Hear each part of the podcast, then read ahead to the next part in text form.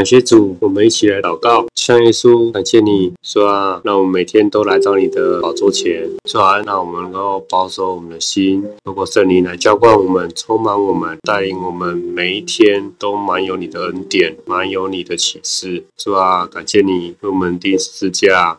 用宝血也洗净我们一切的罪，主啊，我们愿意打开我们的心门来接受你，回转归向你。主啊，即便或许有些弟兄姐妹不认识你，但是主啊。祈求你亲自进到他们生命里面，与他们同在。说啊，是我们在天上的父，更是我们在这世上的挚友。说啊，带领我们与你更深的关系。说啊，让我们遇到每一件事情都跟你来分享，遇到每一个挑战都与你来并肩作战。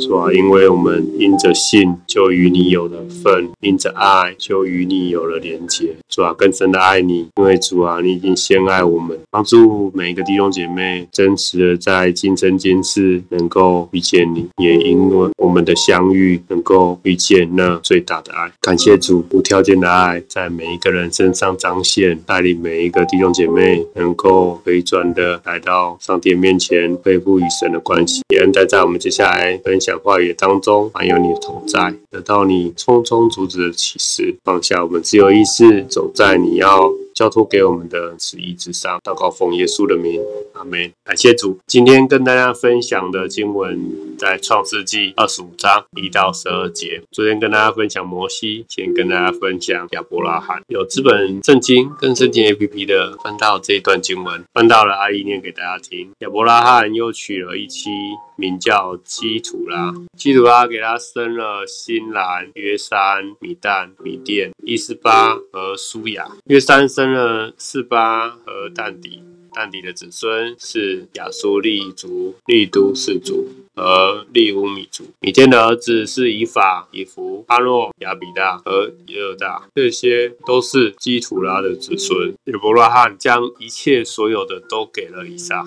亚伯拉罕把财物分给他的庶出的众子，趁着自己还在世的时候，打发他们离开他的儿子以撒，往东方去。亚伯拉罕一生的年日是一百七十五岁。亚伯拉罕寿高年迈，气绝而死，归到他的列祖。原文作本。本名那里，他两个儿子以撒、以斯玛利把他埋葬在麦比拉洞里。这洞在麦利前赫人所辖的儿子以弗伦的田中，就是亚伯拉罕向赫人买的那一块田。亚伯拉罕和他妻子撒拉都葬在那里。亚伯拉罕死了以后，神赐福给他儿子以撒。以撒靠近比尔拉海来居住。撒拉的使女埃及人夏甲给亚伯拉罕所生的儿子是以斯玛利。感谢主，这段经文在说到亚伯拉罕的一生。其实我们仔细看来，好像很多的名字我们都没看过。但是亚伯拉罕一生，终极一生就跟一般的人一样，他长寿一百七十五岁。可是当我们仔细看来，我们会发觉一个人的一生也不就是如此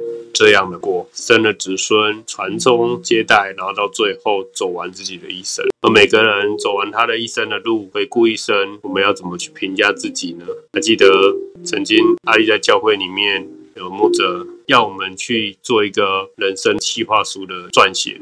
呃，它上面有好几个问题，一个一个问题就是每五年每五年你写下自己要做什么样的事，而到最后一里路的时候，就是你死的时候，你的墓碑上面要刻下什么样的字？基督徒的墓碑其实上面很多都会写下这个墓碑这个地方葬着怎么样的人。牧者就给我们一个案例，说曾经有一个人，他一生觉得自己很软弱，于是他在了墓碑上面就刻下。要成为站在这里人是一条虫，而这个虫是他觉得是软弱的。他说阿姨当下就写下了，就是想要成为神愿意使用的人。就是感谢主，每一个人都想要看到别人眼中的自己到底是怎么样，但是很少去评判、评断、评价自己到底在神的眼中是怎样的人。当我们走完这一生的时候，你会发觉回头看来，这几十年似乎自己是不是有些遗憾了，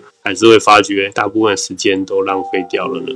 又或者觉得这一生很努力在做一些什么，在建造什么，可是这些事真的对你的一生有真正的价值还是有办法留给后人传承。很多时候，我们积赚了很多财宝、很多的收入、很多的家产，可是到最后，我们一点都带不走。可是我们看圣经里面，其实很多人物，他们也都有他们的一生。神纪念这些人，将他们记在圣经里面。让后世的人能够传承，难道这些人真的非常伟大吗？还是他们比我们更加厉害呢？其实他们当中，你仔细去看，最重要的、最重要的是，他们能够分别为圣，依靠神。其实他们在他们人生道路上，跟我们的一生所过的是分别不大。他们一样要面对家庭，一样要面对生存，一样要面对生活上的种种困难。但是神为什么要记录他们呢？因为一般人一生的年日其实都差不多，但走完了一生，被神肯定，表明这一个人所走的人生路是神所喜悦的。亚伯拉罕的一生为神所喜悦，他离开时寿高年迈，气绝而死，这是非常大的祝福，很大的恩典。但是他死了以后，没有带走任何的愤怒、污秽，心有不甘，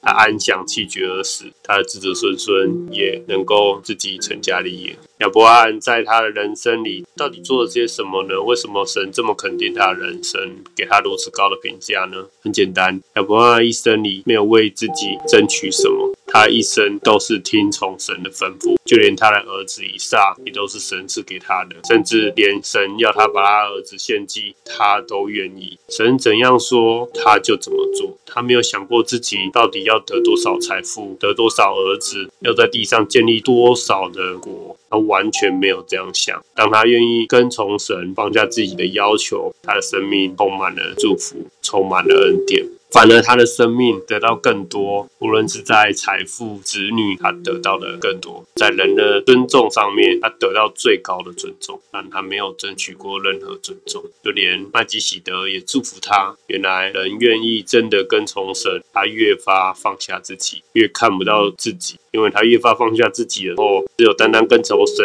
要他走的路，神就大大赐福于他。神称亚伯拉罕是朋友，神称亚伯拉罕是多国之父。可见神是多么看重亚伯拉罕的信心的顺服，一生跟随神，他不是一天立志，他是一生，而他一生默默的面对回应神的话，他没有和任何人商量，只是独自的决定，独自的去做，这成为以撒很重要的榜样。所以以撒后来的人生是安静的在神的面前。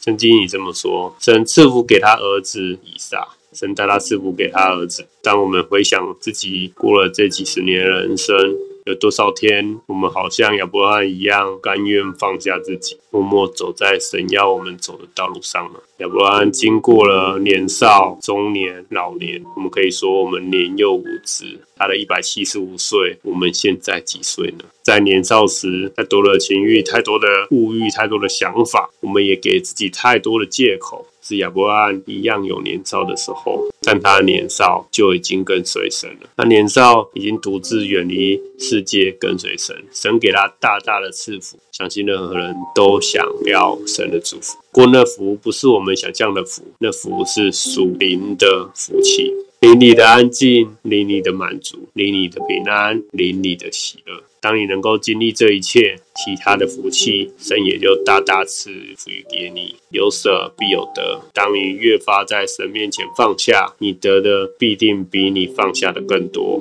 正是所谓的不自由的自由，在神看来，这都是好的。而我们看来，或许会觉得，好像一开始还要遵守很多律法，好不自由，好痛苦哦。可是走在神的道路上，那就是一种心灵上的自由。我们在亚伯拉罕身上学习到什么是跟从神，在他身上学习到怎样是信靠神，怎么样是顺服神，这才是我们生命里面回应神最重要的部分。他一再次强调，每一个人都有一生，过去的就已经过去了，我们无法挽回什么。而从今天开始，我们仍然可以改变，我们仍然可以改变，成为亚伯拉罕的跟从者。以他为榜样，当我们真的回应神，真的去顺服神，真的去依靠神，我们以后神仍然可以是蒙福的人生。断了爱神，断了信靠神，神就赐福于我们。感谢主，上帝赐给我们权柄，让我们成为神的儿女，让我们世世代代能够经历他的祝福。曾经让我们思考一下，我们小时候的梦想是什么？我们曾经有想过，我们未来要成为怎么样的人呢？在上帝的祝福里面，每天都遇到了不一样的挑战。感谢主，让我们遇到了挑战，成为我们生命的养分，叫我们不断的成长，不断的茁壮。当然，只是外在，更多的是内在，得到神赐给我们的果子，叫我们真实的结出果子，叫我们在耶稣再来的时候，能够把果子交托给他。学习无条件的爱人，学习更多的被神使用，就像亚伯拉罕一样，他的生命一生当中都愿意被主来使用，顺服神的话，顺服神的带领。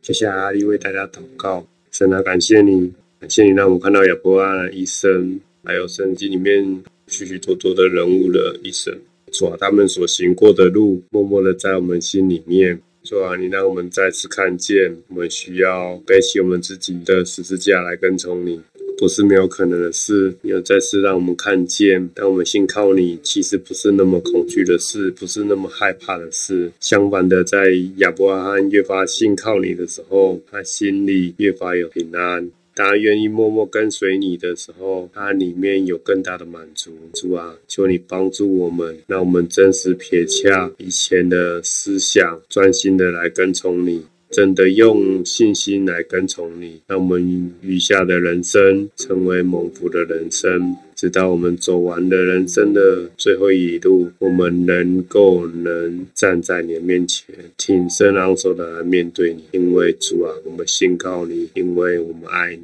主啊，求你祝福我们，透过天父的恩典、耶稣的慈爱、圣灵的感动与交通，常与我们同在。祷告奉耶稣的名，阿门。感谢主。